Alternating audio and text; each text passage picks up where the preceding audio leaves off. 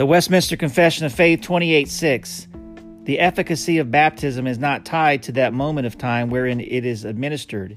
Yet, notwithstanding, by the right use of this ordinance, the grace promised is not only offered, but really exhibited and conferred by the Holy Ghost to such, whether of age or infants, as that grace belongeth unto, according to the counsel of God's own will in his appointed time.